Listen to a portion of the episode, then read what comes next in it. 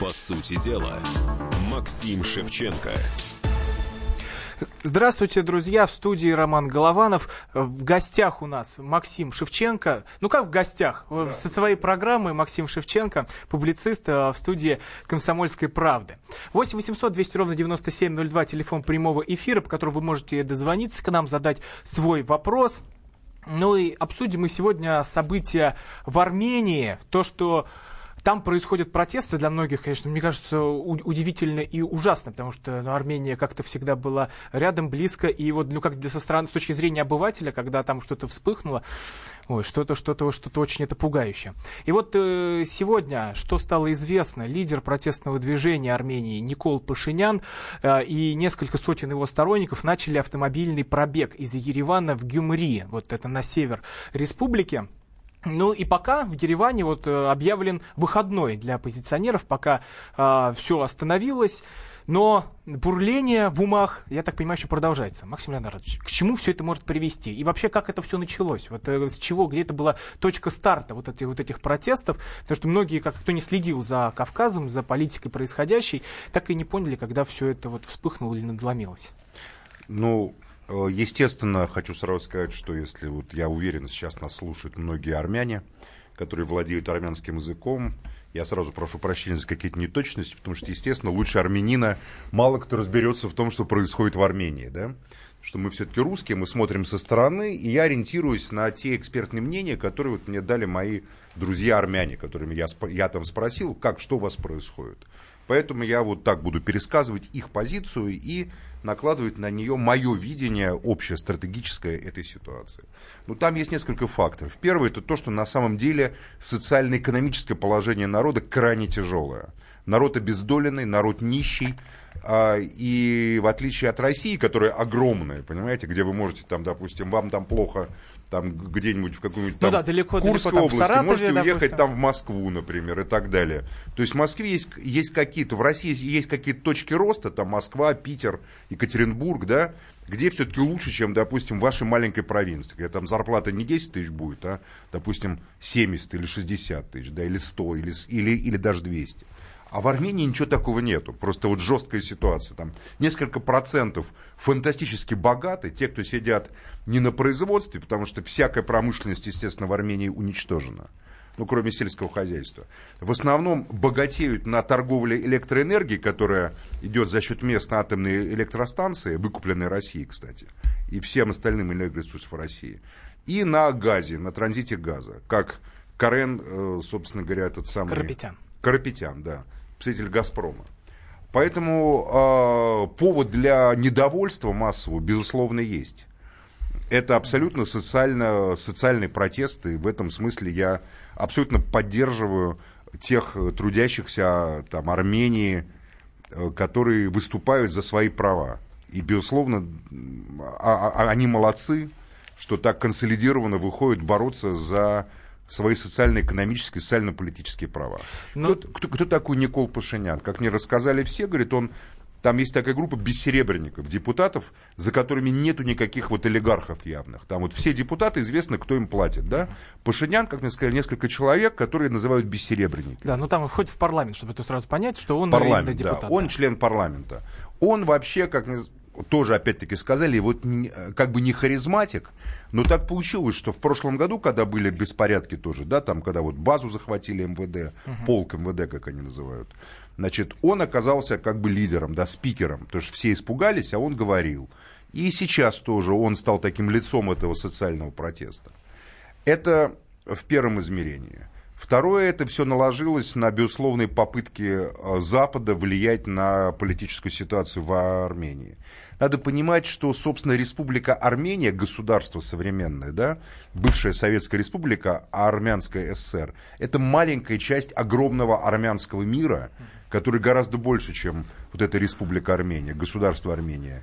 Там, да, в, в России диаспора от э, миллиона до трех. Это, второе, второе место это США. Понимаете, я не люблю слово диаспора. Ну как вот, я, допустим, не могу назвать Риту Симонян диаспорой как она родилась в России. Она там, не, не знаю, развивать в Красноярском крае, да, там, как и многие другие. У меня есть друзья армяне, которые москвичи там, или краснодарцы, или сочинцы. И В какие... Армении провели меньше времени. Диаспора это те, кто приехал из Армении, да, жить, ну, дай бог здоровья всем добрым людям, а всем недобрым людям, естественно, как говорится, э, хочется от, отворот-поворот сказать, но, как правило, все люди добрые, большинство.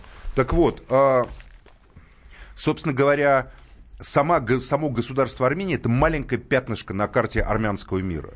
Сердце, центр армянского мира это Ближний Восток, Ливан, Сирия, Киликия, Турция, огромные влиятельные армянские, на этот раз уже диаспоры, они, они ощущают себя диаспорой, находятся в США, во Франции. И э, это не выходцы, надо понимать, с, вот, с территории Армении, с территории бывшего Советского Союза в основном. Это люди, которые когда-то там жили в Турции, их предки, или в Сирии, или где-то еще в Ливане, или в Иране. И они уехали туда, но они являются армянством. И, безусловно, а они через свои финансовые институты там, или каких-то человеческие связи, лоббистские, пытаются оказывать влияние на ситуацию в Армении. В частности, президент Армении, значит, э, Саркисян, он вообще-то, он бывший советский гражданин, но он много лет жил в Англии, он британский гражданин, гражданин Великобритании. И он стал президентом Республики Армения сейчас. Ну, Никол э, Пашинян тоже блистательно говорит и на английском языке. Нет, Это... не говорит, серьезно. У, А он- Секундочку. У армянского президента британское гражданство. Он гражданин, Пашинян гражданин только Армении, на- на- насколько я знаю. А Саркисян, не путать с, с Сержем Сарксяном, да, Саркисян, он гражданин Великобритании. Понимаете Это разницу? удивительно для, я думаю, для Да, многих. а что там удивительно, когда у вас в Латвии президент была гражданка Канады, в Эстонии премьер-министр или там президент гражданин США, допустим. Это нормально. На постсоветском пространстве поставить своих, э, как говорится, э, агентов влияния для Запада это абсолютно нормально. В э, Сербии они все время поставили президента, который был гражданин, э, значит, Западной Германии, гражданин Германии был, понимаете, там этот самый э, э, его убили потом еще сербские националисты, снайперы, а, застрелил. Поэтому э, Джинджич, по-моему, его звали, да, Джинджич. Вот, поэтому, собственно говоря, э, там, естественно, идет борьба. Конечно, у, у России очень сильные лоббисты. Это Карапетян, представитель «Газпрома», который был премьер-министром одно время. И, как мне сказали, опять-таки, армяне, как они сказали, его очень уважают, да, когда он пришел, думали, что сейчас он, так как он Газпрома, лоббист, он сделает так, что жизнь резко поднимется. Но не справился. И поэтому к нему уважение, как сказали, есть, но при этом как бы доверия уже нету, да. Вот, допустим, к... Се- А я спросил, а Серж Сарксян, вот, который ушел, да, премьер, они говорят, карабахцы просто надоели в Ереване всем. Карабахский клан, который правит фактически с 90-х годов, причем а армяне сказали такой нюанс, подчеркнули. Формально, они же не граждане Армении даже, он формально не мог занимать там пост, да, главы. Но на это все закрывают глаза, да, Карабах как бы включен так нелегально в Армению. Но... но при этом карабахцы и карабахский клан, который разбогател, который сидел на том, что держал как бы, значит, Россию, э, связи с Россией, связи с Ираном, он многим надоел, как армяне сами говорят. Дальше там я- я спросил, а Ара Абрамян? Да, говорит, он пользуется уважением в Армении. А, значит, этот самый э, Варданян, да, тройка диалог бывший, говорит, да, тоже его уважают, он же пытался стать, боролся с Арксяном, Варданян в свое время, пытался стать, значит, главой Армении тоже, но, но проиграл Сержу Сарксяну. То есть, на самом деле, там есть... Очень э, интересная ситуация. ситуация социального протеста, но при всем при этом есть, естественно, естественно геополитическая игра какая-то. Но то, что вот уважают одного другого, а как же тогда вот э, быть э, с Пашиняном? Его, то его тоже поддерживают реально? Пашинян уважаемый человек, он, он вообще сам по себе достойный человек, и а армяне относятся к нему ну, с уважением, потому что вообще-то он храбрый человек, он идет там на, значит, на какие-то, значит, уличный протест, но он сам по себе не является харизматиком. Вопрос, кто стоит за Пашиняном. Допустим, одна из А вот об этом, кто стоит, как раз продолжим в следующем блоке. 8 800 200 ровно 9702. Роман Голованов и Максим Шевченко в студии. Продолжим в следующем блоке. По сути дела, Максим Шевченко. Здравствуйте, я Татьяна Веденеева, актриса и телеведущая. Я очень люблю слушать радио «Комсомольская правда» и призываю вас присоединяться к моей компании. Слушайте «Комсомольскую правду».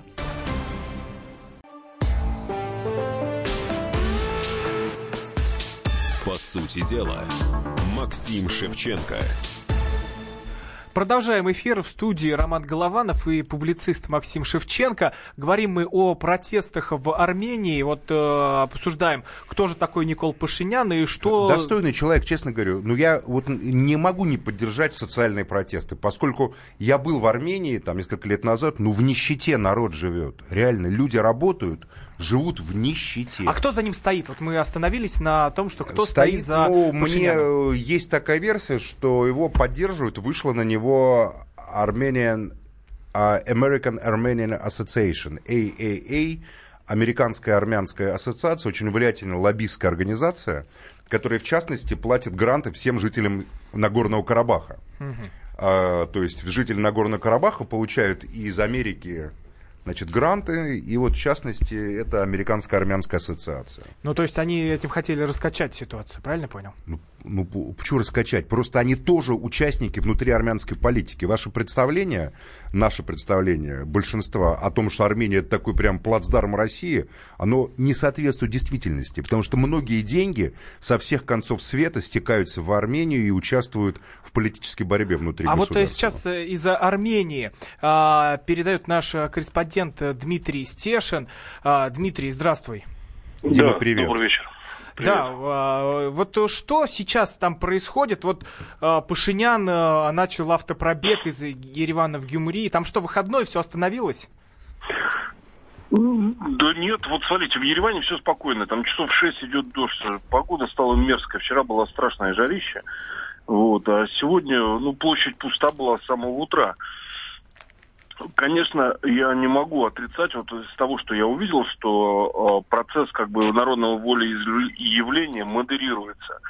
Я видел вчера, как э, постоянно, ну, с интервалом в 30 минут, поскольку сил все это перекрыть на весь день не хватало, с интервалом там в 30 минут появлялись на площади колонны молодых марширующих юношей и девушек, проезжали там машины агитационные с флагами. Вот. Но вечером после шести, когда рабочий день закончился, на площади действительно собралось там 10-20 тысяч человек. Вот, я они приходили, уходили, это все время такая ротация шла. Я там с людьми пообщался. Ну, я так думаю, что тут можно продублировать а, фразу профессора из университета Бенгази в Ливии. Вот в 2011 году он подвозил меня на машине и сказал, что мы прекрасно... Я родился при Каддафе, вырос при Каддафе в телевизоре. Я не хочу, чтобы вот и мои дети тоже... Для них он был отцом. Вот. Поэтому я понимаю прекрасно, что будем жить хуже после революции, но я к этому готов. Вот э, к тому, что сейчас в Ливии происходит, я боюсь, этот профессор не был готов. Да? Это до сих пор у нас страна на планете единственная, кажется, вообще без государственного устройства и без парламента без президента. Вот, но э, жалобы на нищету, например, я слышал от людей, э, которые сидят в Мерседесах. Вот для меня это тоже очень странно, как человек, который а ездит кто, кстати, на вышел на протест? Это И... простые люди или вот э, какие-то студенты-хипстеры местные, армянские? А, а, там все, все слои были, вообще все. И это тоже как бы вот наводит на некоторые мысли. А, там были совершенно деревенские люди, а, которые вот явно просто приехали в город подивиться, да. А, была интеллигенция, молодежь, причем очень большой процент таких, ну, хороших лиц, вот без искажений, да, вот каких-то светлых таких. И, ну, вроде пока все доброжелательно. Вот слова а, грубого мы не слышим. Э, Дима, вот э, сравнивая Майдан и то, что сейчас проходит э, в Ереване, это, ну, это вот сравнимо, сопоставимо как-то вот именно по технологии, может, это можно ли назвать цветной революцией? Майдан был сразу жестко заточен на противостояние к власти.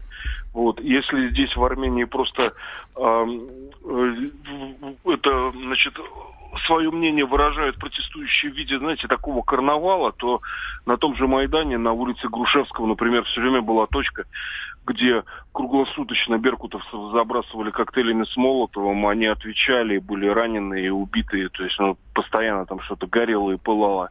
Вот здесь пока все мирно. А, Максим Леонардович, вот, э, вот то, что говорят о бедности из Мерседесах, это вот э, как, как вот, вот это... Вот это ну, я не знаю, как там Мерседесы, Э, конечно, в центре Еревана, да, много богатых магазинов, кафе всякие играют, джаз играет. Но так в Армении живет крайне бедно и на грани нищеты. Многие люди, причем это не бездельники, люди работают, работают. Армянские крестьяне – это очень трудолюбивый народ, очень трудолюбивые люди. Вот, собственно, у нас тут в Москве полно варений, всяких там фруктов, овощей. Люди получают гроши за свою работу. Их э, труд присваивают себе посредники, которые богатеют невероятно. И, а сам э, как бы народ Армении, при всем при том, что его постоянно как бы накачивают таким национализмом, мы все едины. Но это единство только на словах. Но между богатеями, которые жируют за счет трудящихся, и трудящимися, э, которых богатеи говорят, мы с вами одно целое, знаете, есть серьезная разница. Труд а. тех, кто реально работает на земле, он присваивается и отбирается. А, Дмитрий, а я, я напоминаю, что согласен. Дмитрий Стешин из э, Еревана а, у нас на связи. А, там вот такое есть, вот то, что бедность ты это увидел?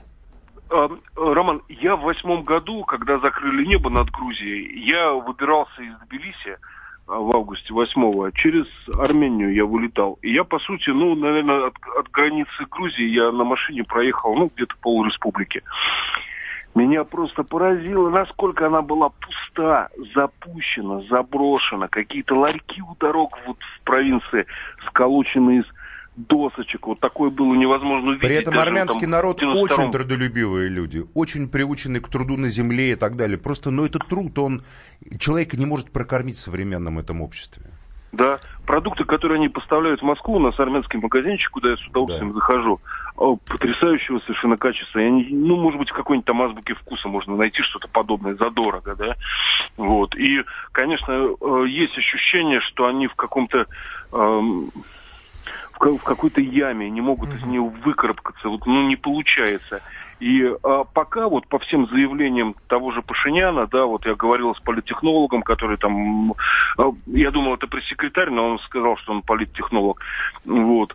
А пока, во-первых, у них нет ни в коем случае даже в самом страшном сне задачи как-то рассориться, испортить mm-hmm. отношения с Россией. И, во-вторых, они подчеркивают, что то, что сейчас происходит здесь, это внутриармянское дело, не направленное А, Дим, а вот давай послушаем. Кого. Дим, давай как раз послушаем. Вот, ну, а, давайте, да. Ален, а, а, а, я извиняюсь, если неправильно переношу, Ален Симонян, политтехнолог, как раз пресс-секретарь Никола Пашиняна, вот э, из разговора с ним, вот Дмитрий Стешин. Огромное количество очень умных, очень хороших людей, которые помогают сейчас рядом с ним. У меня, например, два высших образования. Я юрист по специальности, к тому же я магистр по политологии. У нас очень много молодых, энергичных парней, у которых есть опыт работы. Будем также опираться на среднее звено, которое работало, работало хорошо, а таких людей, поверьте, очень много. Правящая партия, которая полностью коррумпирована и сидит уже там уже больше второго десятка лет. Единственная логика, которая сейчас на данный момент у них есть, это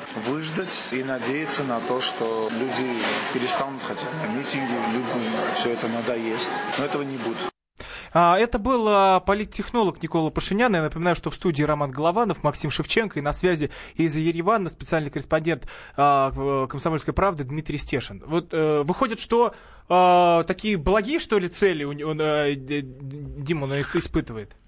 Знаете, это моя восьмая революция, и по счету, и они все начинались с благими целями. Я боюсь показаться плохим пророком, я не хочу каркать. Ну, вот пока меня в Армении все устраивает. Возможно, потому что я приехал сюда по российскому паспорту, да, я практически дома, и вокруг люди, которые меня прекрасно понимают и демонстрируют желание мне помочь. Вот, я не хочу им плохого, не Да, желаю. Э, я напоминаю, что на связи был Дмитрий Стешин, специальный корреспондент «Комсомольской правды» из Армении вещал. Спасибо большое, Дим. Максим Леонардович, вот, э, а вот правда, начинаются революции все так вот э, хорошо, и с лозунги вроде вроде такие правильные, а потом может ли кто-то подхватить вот извне все вот это и перевести в, в русло войны? Возможно, вспыхнет Нагорный Карабах и рухнет экономика. Нет, давайте не, мы не будем употреблять слово «революция». Потому что революция – это когда ломается сама система государства. И я не верю ни в какие революции снизу. Все революции происходят как следствие эм, кризиса правящих элит. Сначала наверху должны между собой перессориться, начать делить власть и разрушить государство. Государство снизу разрушить невозможно. Никакие террористы, никакие революционеры, никакие бланкисты, ни Ленин, никто не может разрушить крепкое государство снизу. Ни толпы народа это сделать не смогут. И на Украине было так же. Вот конфликт элит между собой приводит к конфронтации. Здесь то, что Серж Сарксян ушел добровольно, да, и его место занял э, Карен Карапетян, ставленник России тоже, да, и человек влиятельный крайне, показывает, что элиты контролируют политический процесс.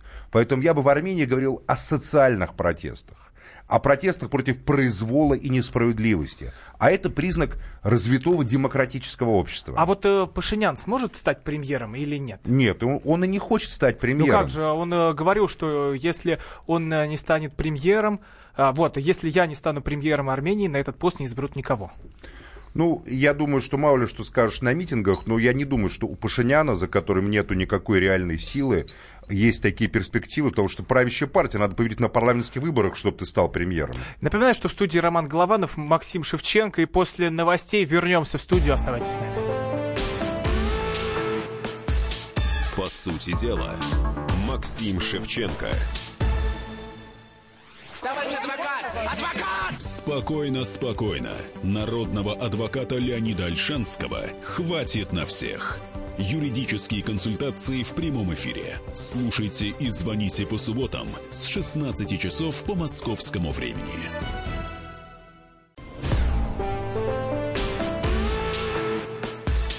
По сути дела, Максим Шевченко.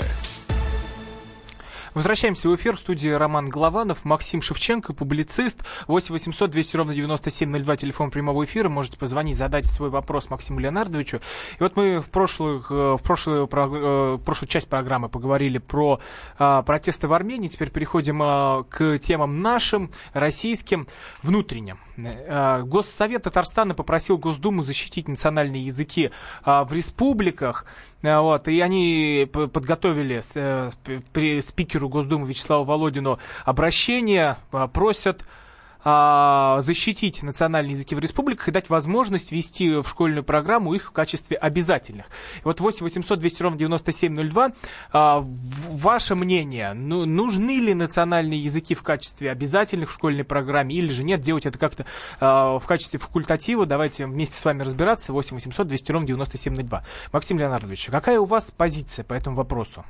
Я считаю, что изучение национальных языков в национальных субъектах в качестве обязательных – это составляющая гражданских прав, которые в своей совокупности обеспечивают уникальные гражданские права тех людей, которые называют себя гражданами Российской Федерации. Угу.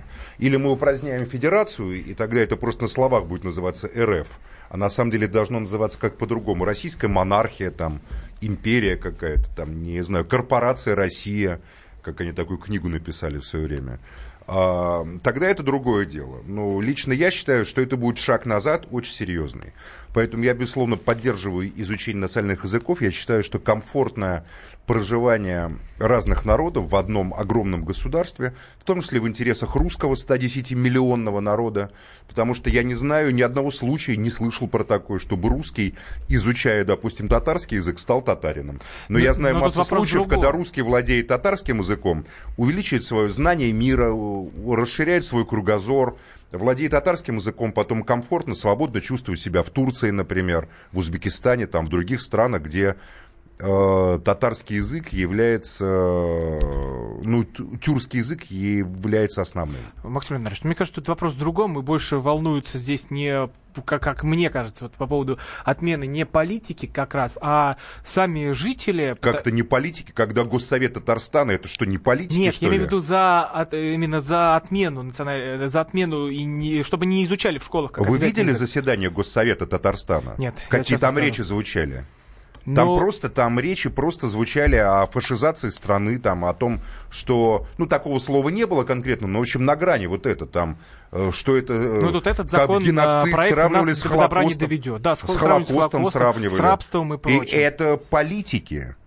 И это серьезная, знаете ли, такая ситуация. Что Нет, ну, касается волнуются жителей, именно, то да, тоже жители, вот как раз, мне кажется, больше даже... еще вот во- как волнуются. Ну, они, многие из знаю, них, может быть, и не хотят. Вот именно как раз... кто, кто, татары? Нет, я как раз не про татар. А вы про кого? А, А почему про- вы разделяете? Ну, а, а как, а как вот вы как в этом вопросе? Слушайте, ну я вот учился в немецкой спецшколе. Меня заставляли из- и изучать немецкий язык. Чем немецкий язык так сильно лучше татарского языка? Объясните. Тем, что татар можно прижать, на них можно поставить сверху сапог кирзовый и, и там сказать, вы номер два, что ли, в России после русских? На самом деле, конечно, э, русский тоже не номер один давно уже, понимаете? А у нас есть особая нация, чиновники, которые сами решают, как стране быть, как стране жить и как им получать свои доходы за счет эксплуатации населения нашей страны. А. Поэтому я считаю, что это нормально, когда дети из, и изучают разные дисциплины Но они и могут разные его не, языки. не как обязательно изучать, а в качестве факультатива.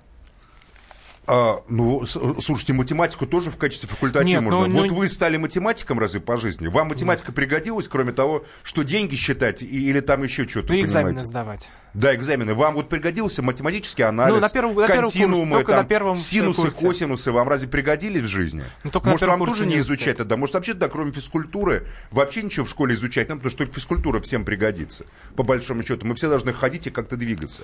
Нет, ну вот тут, тут, Так тут же... нельзя относиться к детям вообще. Я вот лично считаю, я сам работал в школе, преподавал. Я работал в гимназии классической православной, общество Радонеж, где у нас изучали в обязательном порядке латынь и греческий, например. Это создавало высокоинтеллектуальных выпускников. Наши выпускники, вот первый выпуск гимназии Радонежской, 94-95 год, порядка 7-8 человек поступили на гуманитарные факультеты Московского университета. Нам ставил греческий язык профессор Казаржевский, например. Он еще тогда был последний год его жизни. Кто его помнит, это великий такой, ну, как бы, при- там преподаватель греческого языка, значит, с, э, из Московского уни- университета. Понимаете, поэтому я лично полагаю, что выстроенная такая система преподавания, которая развивает интеллект ребенка, заставляет его и изучать в том числе сложные какие-то предметы, чужие для него, а татарский язык в Татарстане для русского это совершенно не вредная вещь и не полезная. Во-первых, это уважение к татарскому народу. Потом поним- на улице, где молодежь будет говорить на татарском, русский парень будет чувствовать себя там не чужим, а как бы тоже будет частью себя этого пространства чувствовать.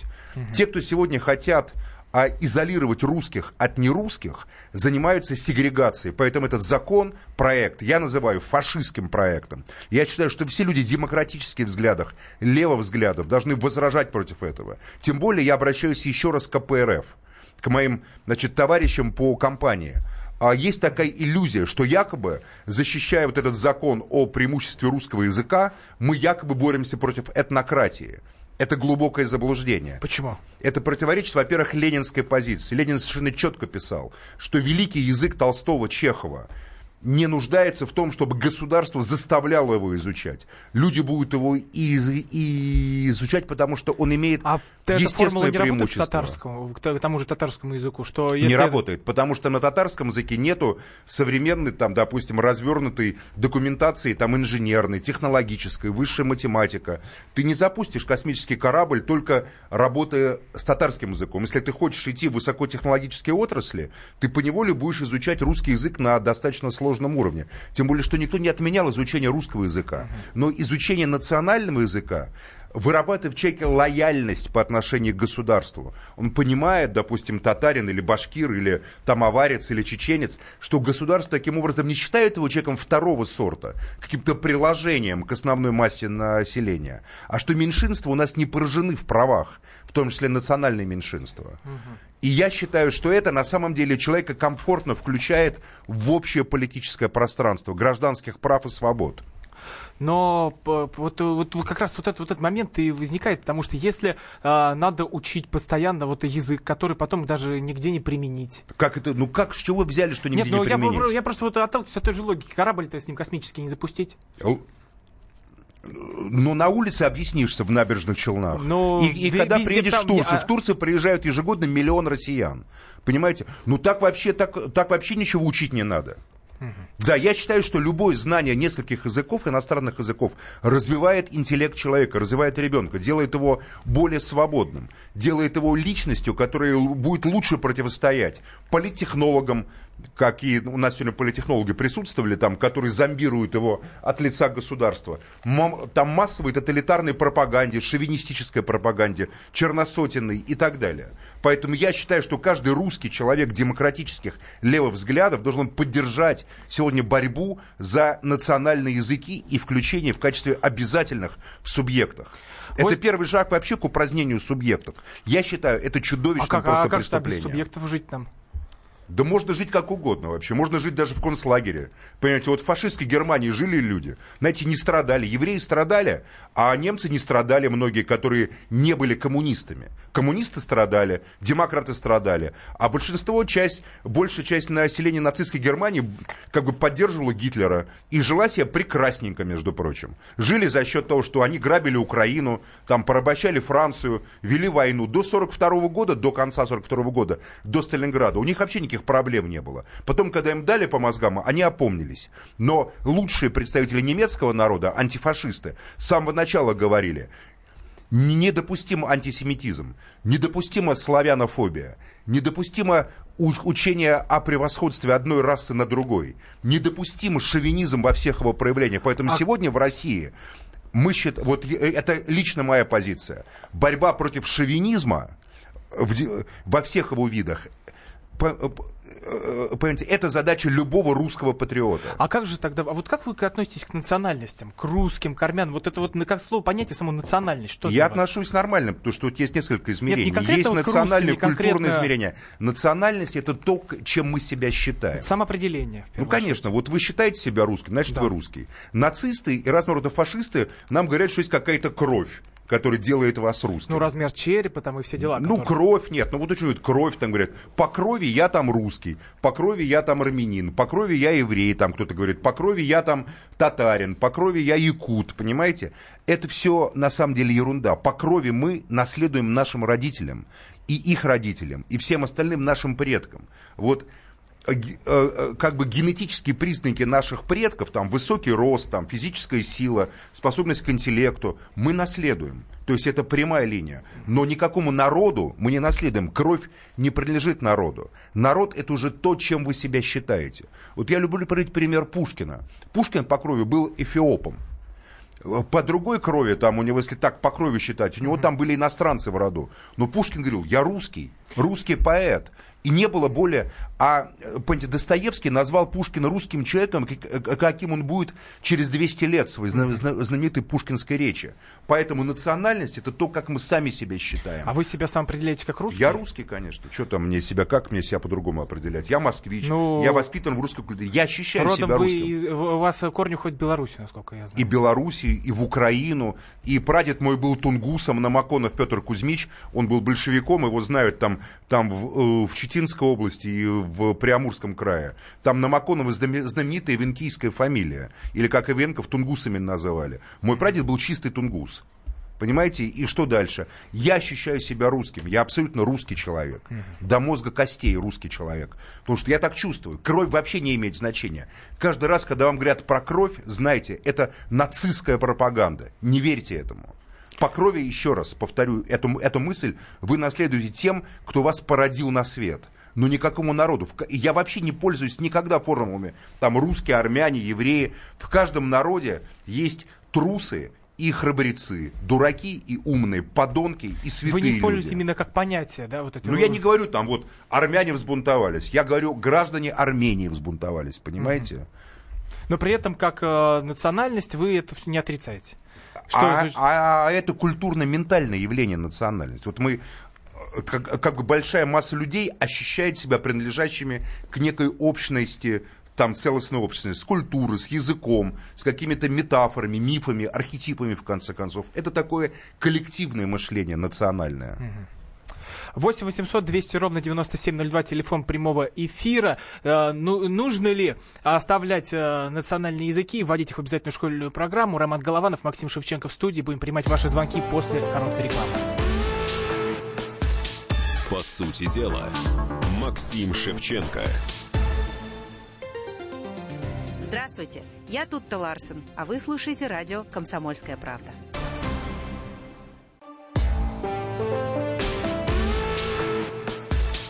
По сути дела, Максим Шевченко. Продолжаем эфир в студии Роман Голованов и Максим Шевченко, публицист. 8 800 200 ровно 9702, телефон прямого эфира. Надо ли вот, защищать национальные языки в республиках? Вопрос э, к нашим слушателям. 8 800 200 ровно 9702. А я напомню, что в Татарстане попросили Госдуму защитить национальные языки там вот от э, законопроекта. И э, просят, просят Вячеслава Володина дать возможность ввести их в школьную программу в качестве обязательных. Вот, Почему тут Володин? Володин. Володин все носил спикер Думы. Он что, я не знаю, он почему то Володин, вот я не понимаю. Пусть борется, пусть учится политическими. Что это вообще за позиция? Просить спикера Государственной Думы за это. У вас что, нету своих депутатов, что ли, которые ну, представляли вот бы Татарстан? Госсовет, Госсовет э, просят... Нет, в а, Думе есть депутаты Татарстана. Поставьте, выступите на трибуне, выступите, выступите с вашим заявлением, соберите коалицию там с депутатами от Башкирии, там, не знаю, а других, вот Александр Ющенко из КПРФ, он от Уфы, по-моему, избирается, от Башкирии, выясните позицию других фракций, что это за ситуация такая? Мы просим спикера разобраться. Спикер это тот, кто модерирует дискуссии, а не тот, кто, ну, я так надеюсь, конечно, а не, не, не тот, кто, как говорится, принимает окончательные решения, которые ЗАГС Собрание выдвигает, а иначе какой-то смысл в ЗАГС Собрании. Тогда оставим одного Вячеслава Володина с его аппаратом, а депутаты зачем нужны? 8 800 200 ровно 9702. Надо ли защищать национальные языки в республиках? Вот поддерживаете ли вы а, вот эту просьбу дать воз... Э, Татарстана дать возможность ввести их в обязательную школьную программу в качестве обязательных? Игорь из Саратова нам дозвонился.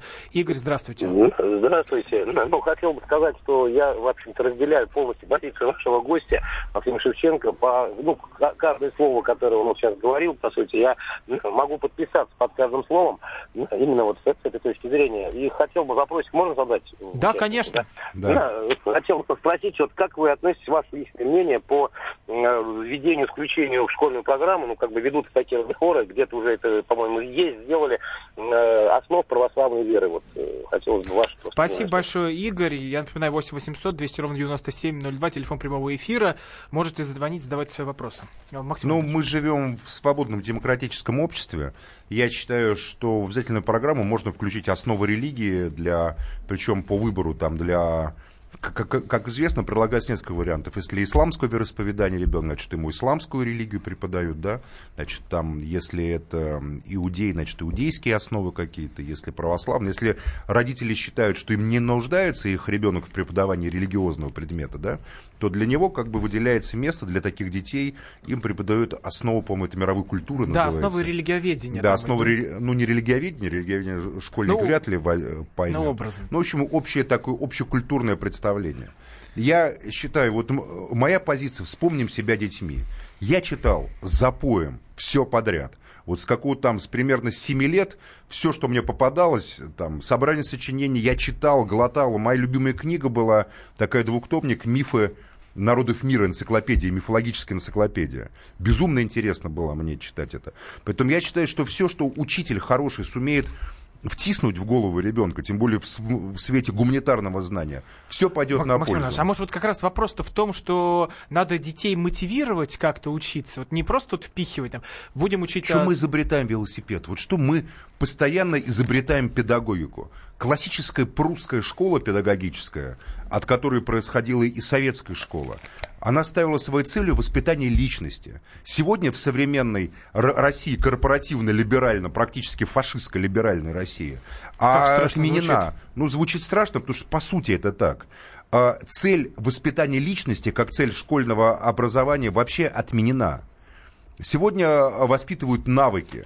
Угу. То есть из человека воспитывают некого социального работника вот ориентируют его на как бы потом... А вот это как раз не вот эта прусская модель. Это не прусская когда модель. Надо это как отсюда раз... от сих до сих, прочитать от сих до сих. Я считаю, что это правильно. Для ребенка это правильно. Одним из форматов школьного образования должно быть, собственно говоря, принуждение ребенка к изучению. Ну да, то есть подталкивание знаний. того, чтобы он... Не подталкивание, а принуждение, поскольку Именно сам по себе большинство детей хотят играть и не хотят учиться.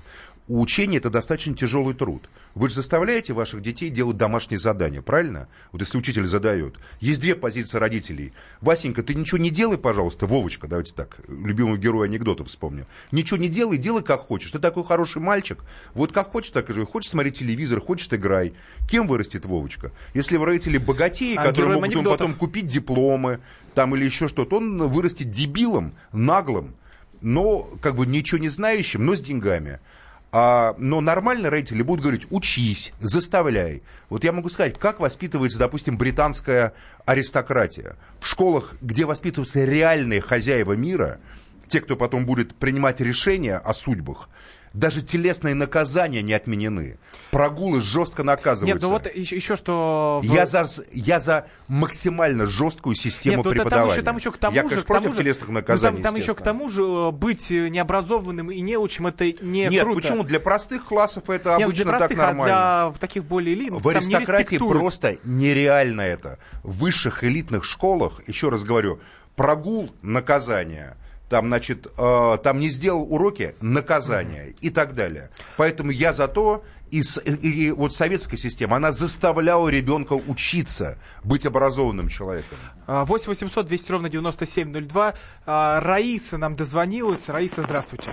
Здравствуйте. Здравствуйте, Хочу Раиса. сказать, я из Новосибирска, Раиса Сергеевна, мне уже 80-й год, и я хочу сказать, обязательно с первого класса во всех национальных республиках, с первого класса, язык национальный и литература должны быть. Это только для общего развития. Ничего не помешает. Ничего не Ну а как думаете, ну, это, ну чтобы Вот это было, я- может быть, вот не в я- ущерб? Я может быть, слышу голос учительницы. Вы учительница, правильно? Я понимаю. Да, да. Потому что по манере говорить я понимаю, что вы учитель сама. Вот это вот на самом деле голос педагога. спасибо большое Спасибо вам огромное. Я напоминаю, 8 800 200 ровно 9702, телефон прямого эфира. Видите, учительница говорит, ну явно имеющая опыт советской, то есть хорошей школы, настоящей школы, не современной, выдуманной в результате этих безумных реформ и изувеченной школы, а школа, которая понимала, что чем больше ребенок, выходя из школы, будет в себе нести, помнить, знать, не уметь.